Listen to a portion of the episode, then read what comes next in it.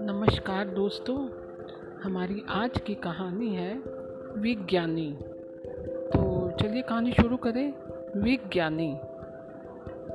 प्रौद्योगिकी विहीन लोगों का किसी प्रौद्योगिक शिक्षा संस्थान में काम करना अपने आप में एक अनुभव होता है। सबसे बड़ी बात कि देश के महान वैज्ञानिकों का सत्संग संगत हो जाता है।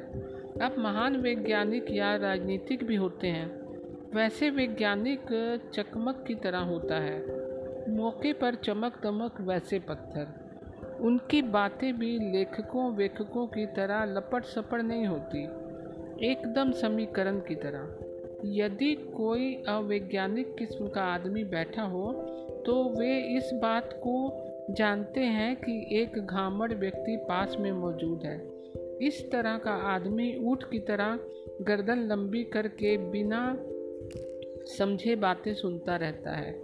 ऐसे व्यक्ति के बारे में उनके मन में दया मिश्रित उपेक्षा का भाव रहता है।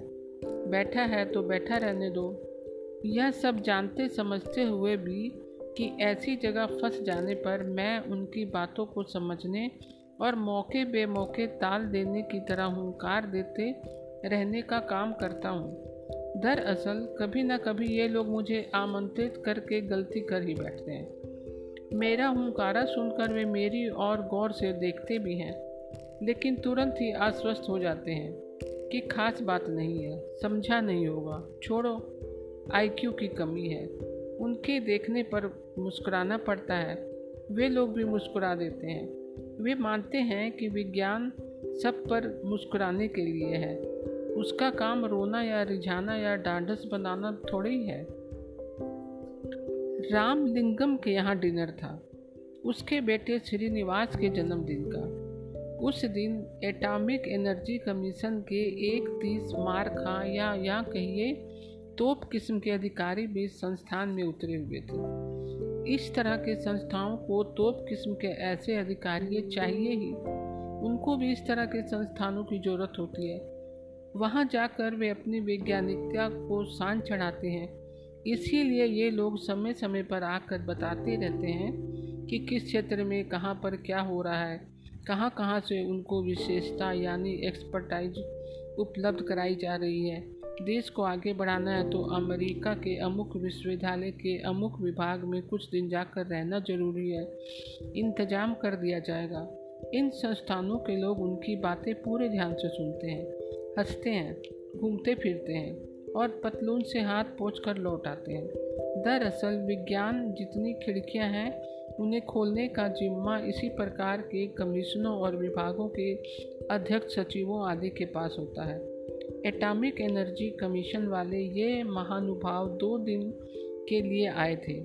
पिछले साल में भी कई बार आ चुके हैं, परंतु डॉक्टर रामलिंगन हर संभव कोशिश के बावजूद उनको अपने घर ले जाकर खाना खिलाने या चाय पिलाने में नाकाम रहता था। हालाँकि रामलिंगन के गाँव के नज़दीक के ही आदमी थे। भारत में रहते हुए भी वे एक ही विश्वविद्यालय में पढ़े थे, फिर भी हर बार कहीं ना कहीं कोई ना कोई गड़बड़ हो ही जाती थी। विभागीय संगोष्ठी में बोलते हुए उन्होंने कई महत्वपूर्ण बातें कही थी। उनका बोलने का ढंग बड़ा रोचक और मजाकिया था। अपने क्षेत्र में कुछ उपलब्धियों के बारे में उन्होंने कहा था कि आप लोग जिस खिड़की की तरफ़ टकटकी बाँध कर देख रहे हैं, उसमें बैठी आपकी प्रेमिका लिपि तुति ज़रूर है, पर बूढ़ी हो गई है। अब उसके पास कोई नहीं जाता।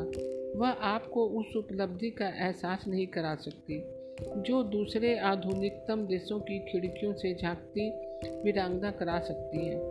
उसकी आँखों में अभी भी प्रेम के डोरे हैं। शरीर ताज़ा है। उसने अपने आप को जिस प्रकार जिस प्रकार सजाया है, वह सर्वाधिक आधुनिक तकनीक है। आप जरा उसके संपर्क में आइए और देखिए वह आपको क्या देती है। एक नया अनुभव, एक नई उपलब्धि। ये सब बातें दिन वाली संगोष्ठी में हुई थी। उसमें राम रामलिंगम ने भी भाग लिया था। उनके द्वारा कही गई बातों की प्रशंसा की थी। उन, उसकी बातें सुनकर लगा था कि यदि उनकी बातों के माध्यम से उस नई नवेली और विदेशी वारांगना का किसी ने साक्षात्कार किया तो वह राम लिंगन नहीं किया है। इस बात से वे प्रसन्न हुए थे। जब संगोष्ठी के बाद उसने अपने बेटे की सालगिरह में सम्मिलित होने को कहा तो उन्होंने खुशी से स्वीकार कर लिया। यह ज़रूर कहा था कि वेंकट और अम्बा राव भी कह रहे थे। लेकिन राम लिंगन बोला, सर, उनको तो आप हर बार मौका देते हैं। इत्तेफाक से आज मेरे बेटे की सालगिरह है। आप ही यहाँ हैं। इसलिए सोचा कि ठीक है ठीक है, तुम वेंकट और अम्बा राव से कह दो। मैं उनको भी आमंत्रित किए लेता हूँ। यह ठीक रहेगा। जब वेंकट और अम्बा राव को रामलिंगन ने आमंत्रित किया तो दोनों ने एक दूसरे की तरफ़ भौचक्के से देखा। फिर वेंकट बोला, लेकिन उन्होंने तो हमारे यहाँ आने को कहा है। रामलिंगन को बुरा लगने लगा, पर हंस कर बोला, इस बार हमारे यहाँ ही सही। अम्बा राव ने कहा, लेकिन वह कह चुके हैं। उन्होंने ही मुझसे भी कहा है। ठीक है, पर हम लोग उनसे बात कर लेते हैं। अगर वे तुम्हारे यहाँ आ रहे हैं तो हम लोग भी ज़रूर आएँगे आएँगे। अम्बा राव ने बात संभाल। ली रामलिंगन बोले, इसमें भी कोई शक है? वे आ रहे हैं। डायरेक्टर के सामने ही बात हुई है। आप दोनों मैं पत्नियों के पत्नियों के साथ आए, अकेले नहीं। वे गर्दन हिलाकर ऐसे चले जैसे सैनिक कदम मिलाकर चलते हैं। रामलिंगन के दिल में दिन भर घुकड़ पुकड़ बनी रही। कहीं ये दोनों मिलकर कार्यक्रम कैंसिल ना करा दें। यह ठीक है कि रामलिंगन वेंकट अम्बा राम की तरह जोड़ तोड़ वाला आदमी नहीं है, परंतु विद्वता की दृष्टि से तो लोग उसे तरहीज देते थे। चालाक कम था, इसलिए उसका जनसर, जनसंपर्क विभाग भी कमज़ोर था। जनसंपर्क और चालाकी का काफ़ी नज़दीकी रिश्ता है। चालाकी और वाचाली के बिना जनसंपर्क नहीं चलता, इसीलिए वह हर बार पीछे रह जाता था। यह पहला मौका था जब एटॉमिक एनर्जी कमीशन के सर्वाधिक महत्वपूर्ण व्यक्ति को पकड़ पाने में सफल हुआ था। जब मेरे पास फ़ोन आया कि हम दोनों, यानी मुझे और मेरी पत्नी को भी उसके बेटे के जन्मदिन के उपलक्ष्य में आयोजित भोज में शामिल होना है तो मैंने बचने की काफ़ी कोशिश की।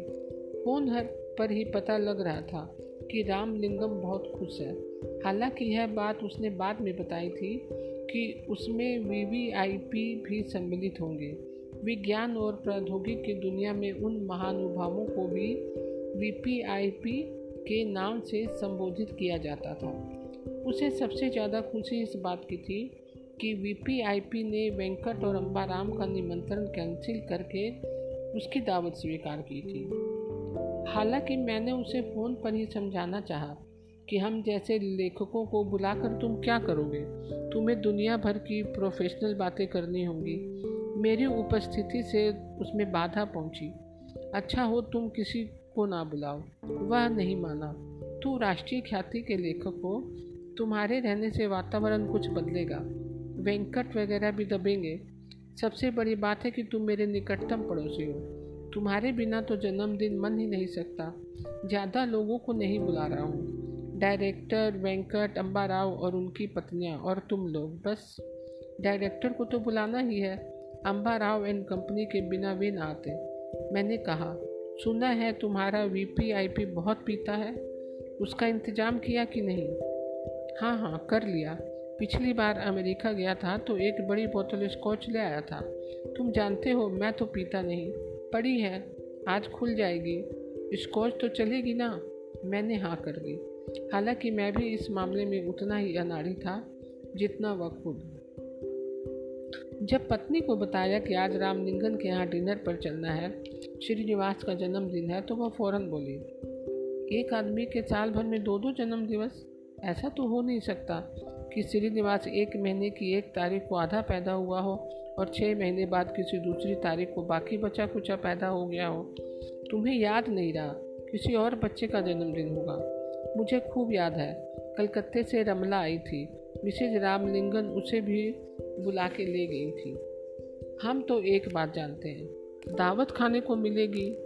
एक प्रजेंट का ही तो खून होगा। हो जाने दो। इडली, डोसा, चना, सांभर, लेमन, राइस, कढ़ी, राइस, दही, वड़ा उत्पम सब चीज़ें होंगी।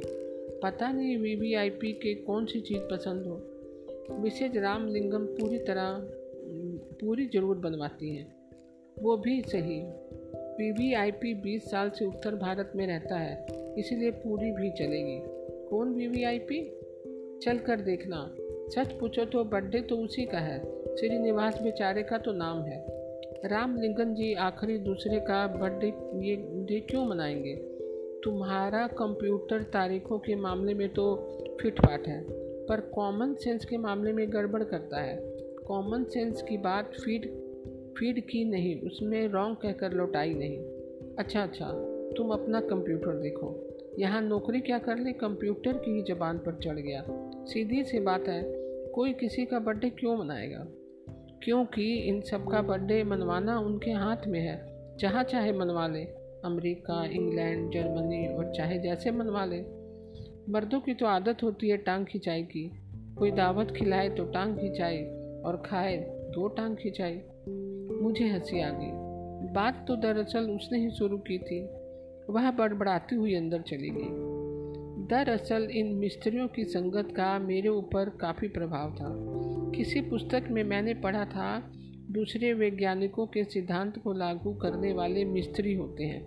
वैज्ञानिक नहीं, इसीलिए मैं उन सबको मिस्त्री कहता था। इस बात से रामलिंगम तक नाराज़ हो जाता था। छूटते ही कहता था कि हर एक आइंस्टाइन या रमन थोड़ा ही हो सकता है तो फिर सब वैज्ञानिक भी तो नहीं हो सकते। मेरा यह जवाब उन सबको तंग करता था। जब से पाकिस्तान के परमाणु बम की बात चली थी, तब से मैंने बहुत सी बातें याद कर ली थी। जैसे प्योरीफाइड यूरेनियम का इस्तेमाल किया जाना ग्रेनफाइड की शुद्धि, रिएक्टरों में हैवी वाटर का इस्तेमाल वगैरह वगैरह। या फिर एक एटम के विस्फोट से कितनी उष्मा पैदा होगी कितना गर्द गुबार उड़ेगा? सूरज ढक जाने से कितनी सर्दी बढ़ जाएगी? मेरा तर्क यही होता था कि तुम वैज्ञानिक हो तो मैं वैज्ञानिक क्यों नहीं हो सकता? वे हंस देते थे। वे भी हंस देता था। एक फ़ायदा हुआ था। अचानक और बेमौसम सर्दी बढ़, बढ़ती तो समझ में आता था कि मामला कुछ विस्फोट से ताल्लुक़ रखता है। इसी तरह जब कोई laser, radio, active, rays, fall out spectroscopy आदि पर बात करता था तो मैं और ज़्यादा ज़ोर से गर्दन हिलाने लगता था। मुझे लगता था कि बस इतनी जानकारी के साथ मैं भी उन लोगों के गोल में दाखिल हो जाऊँगा। रामलिंगन के घर पहुँचने वालों में हम तीसरे नंबर पर थे। जाने से पहले मैंने अपनी वे सब टिप्स दिमाग में दोहरा ली थी। P V I P, atomic energy का आदमी था। हो सकता है बातचीत इन इंटेलेक्चुअल किस्म की होने लगे और मुझे भी बीच बीच में ठुमका लगाना पड़ जाए, क्योंकि वेंकट अम्बाराम रामलिंगन आदि सब एक ही गोल के लोग हैं। मैं ही बाहर का हूँ। डायरेक्टर भी इंजीनियर है, वैसे भी उसका ज्ञान कौन जांचेगा? मैं भी इस काम के, इस काम के लिए बचूँगा। कभी कभी ये लोग अपना ज्ञान थोपने के लिए हम जैसे लोगों के प्रयोग में लाए जाने वाले चूल्हों की तरह इस्तेमाल करने लगते हैं। अम्बाराम और वेंकट की दो चार मिनट पहले ही पहुँची थी। उन दोनों ने वीवीआईपी से संपर्क करने की बहुत कोशिश की, पर वीवीआईपी दिन भर निदेशक महोदय के चंगुल में फंसा रहा। ऐसी दुधारी गाय को कौन अकेला छोड़ता है? वे लोग भी इसीलिए रामलिंगन के यहाँ समय से पहले ही पहुँच गए थे। कहीं वह जल्दी पहुँच जाए और रामलिंगन उसे बाल्टी देकर दूर ले। लेकिन रामलिंगन वी वीवीआईपी को लेने गया हुआ था। हालाँकि वेंकट और अम्बा राव का नाम सुनकर मुझे दिन में आश्चर्य हुआ था। इस समय यहाँ पहले से डटे देखकर तो और भी ज़्यादा हुआ। दरअसल जब वेंकट विभागाध्यक्ष था तो रामलिंगन के प्रमोशन में उसने टांग अड़ाई थी। अम्बा राव वी के नज़दीक होने के कारण कई राष्ट्रीय समितियों में था। इसलिए वह रामलिंगन का कोई भी प्रोजेक्ट आसानी से पास नहीं होने देता था। वह चाहता था कि रामलिंगन अपने नाम के साथ उसका नाम भी डाले। एक बार जब छात्रों की गड़बड़ हुई तो अम्बाराम ने ही नए नए आए डायरेक्टर के कान में फूक दिया था कि रामलिंगम कम्युनिस्ट है। इसी ने लड़कों को भड़काया है। रामलिंगन कभी गंगा दास रहा होगा। जब से यहाँ आया, तब से तो वह पूरा जमुना दास था। अतः दोनों की मौजूदगी और खुश रूह के चेहरा चकित करने वाली चीज़ें थीं। बीबियों ने बीवियों ने अलग गोल बना लिया था। तीनों पति लोग एक जगह आ गए थे। बीबियों को खूब बोल बतिया रही थी। हम लोग बीच बीच में एक दूसरे की तरफ़ एक आध वाक्य उछाल देते थे और उसके लौटने का इंतज़ार करने लग जाते थे। वेंकट ही हम लोगों से ज़्यादा वाचाल था। वह मिसेज रामलिंगन से कहने लगा, आप रामलिंगन को समझाती क्यों नहीं? ऐसे आयोजनों में पैसा बेकार खर्च करता है। वैसे तो वह पूरी तरह बुद्धिजीवी है। उसे यह क्या शौक चढ़ाया कि घर बुलाकर लोगों को खिलाए पिलाए और अपना समय बर्बाद करे? अम्बा राव बोला, जब आप उसे समझाने लगे तो यह भी बता दीजिए कि वे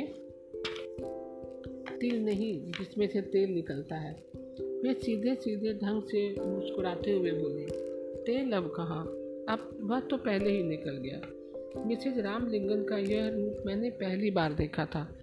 वेंकट तत्काल बोला, कहो अम्बा क्या कहते हो? मैं, है तुम्हारे पास कोई जवाब? तुम्हारे पास भी नहीं, क्या?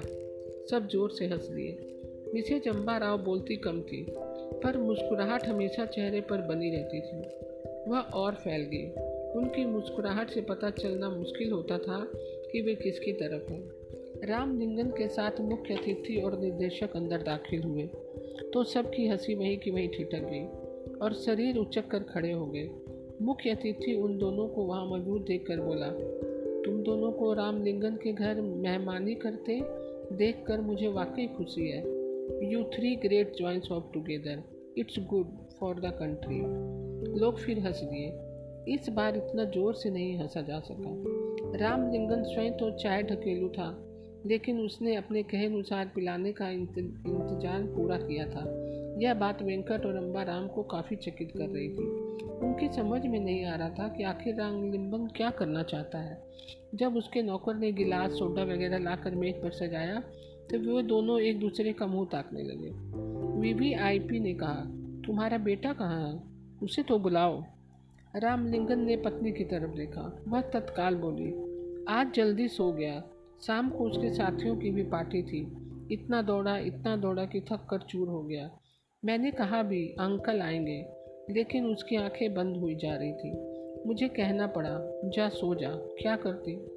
अम्बा राव बोला, रामलिंगन, तुम ऐसा करो, मुझे अपना बेटा बना लो।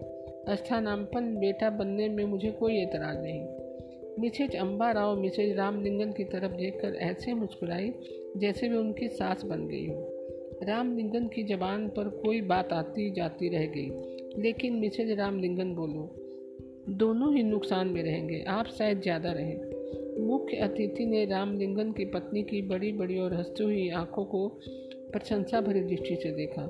उनकी तरफदारी करते हुए बोले, आपकी इस बात से मैं पूरी तरह इत्तेफाक रखता हूँ। आप रहें या ना रहें अम्बा वाकई नुकसान में रहेगा। लेकिन यह तो हमेशा फ़ायदे की बात सोचा करता है।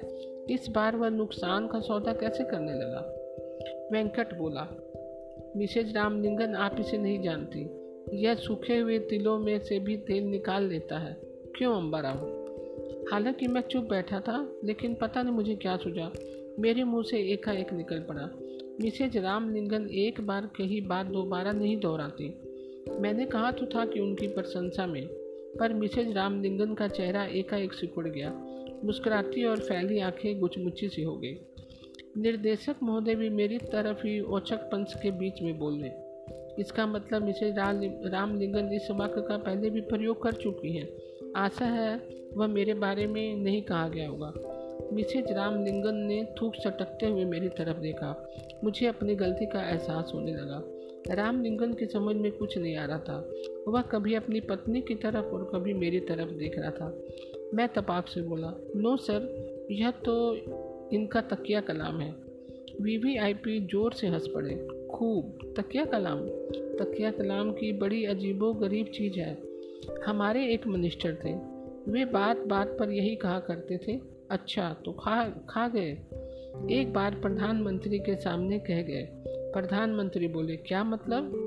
अगली बार उनका मंत्रिमंडल से पत्ता साफ़। तकिया कलाम ऐसी ही चीज़ होती है, तख्त से तख्ता कर देती है। रामलिंगन चुप था। उसे समझ ही नहीं आ रहा था कि बातें भटक कर कहाँ पहुँच गई और वह कहाँ छूट गया। वीवीआईपी बोले, भाई, आज ले देकर किसी तरह वेंकट के यहाँ डिनर तय हुआ था। रामलिंगन ने कटवा दिया। इस मार के लिए वेंकट तैयार नहीं था। वह भर भरा कर चित हो गया। इससे पहले कि वह कुछ कहता, निर्देशक ने उसकी तरफ़ से कह दिया, अगली बार आपका डिनर वेंकट के यहाँ। क्यों? वेंकट तैयार हो? वीवीआईपी ने पूछा।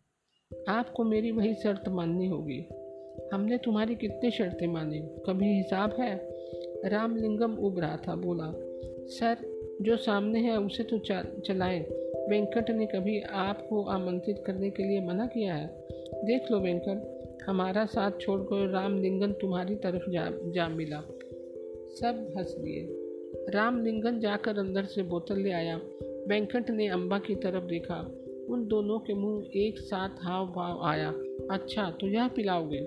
गिलास भरे गए। रामलिंगन के हाथ में शरबत का गिलास था।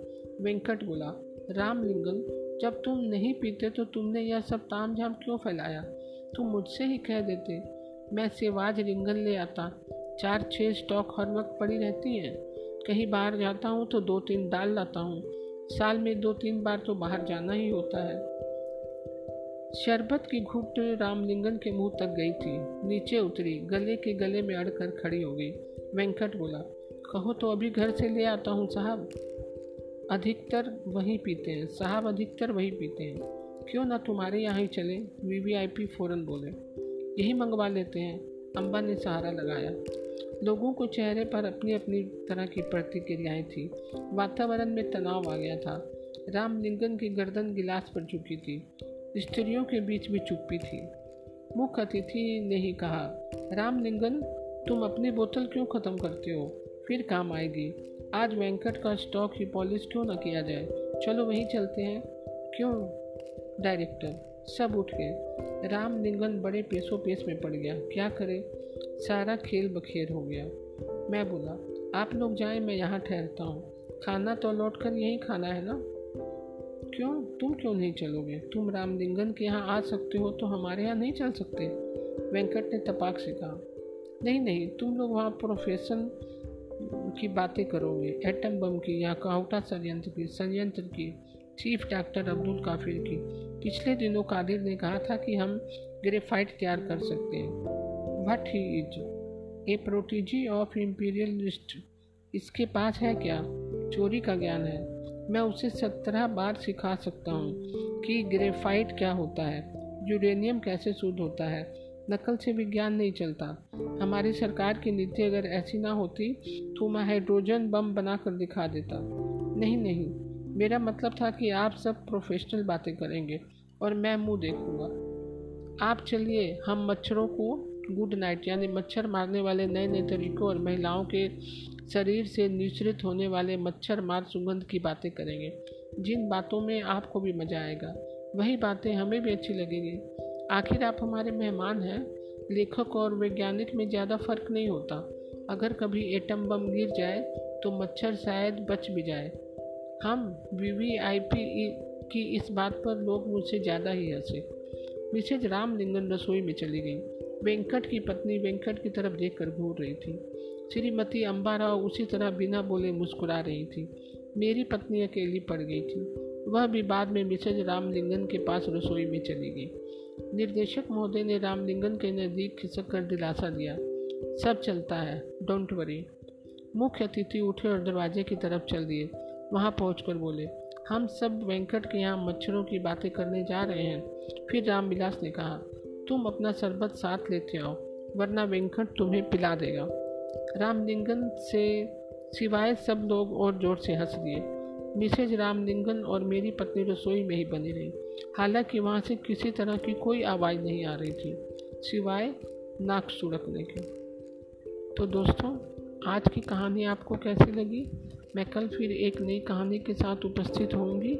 तब तक के लिए नमस्कार दोस्तों।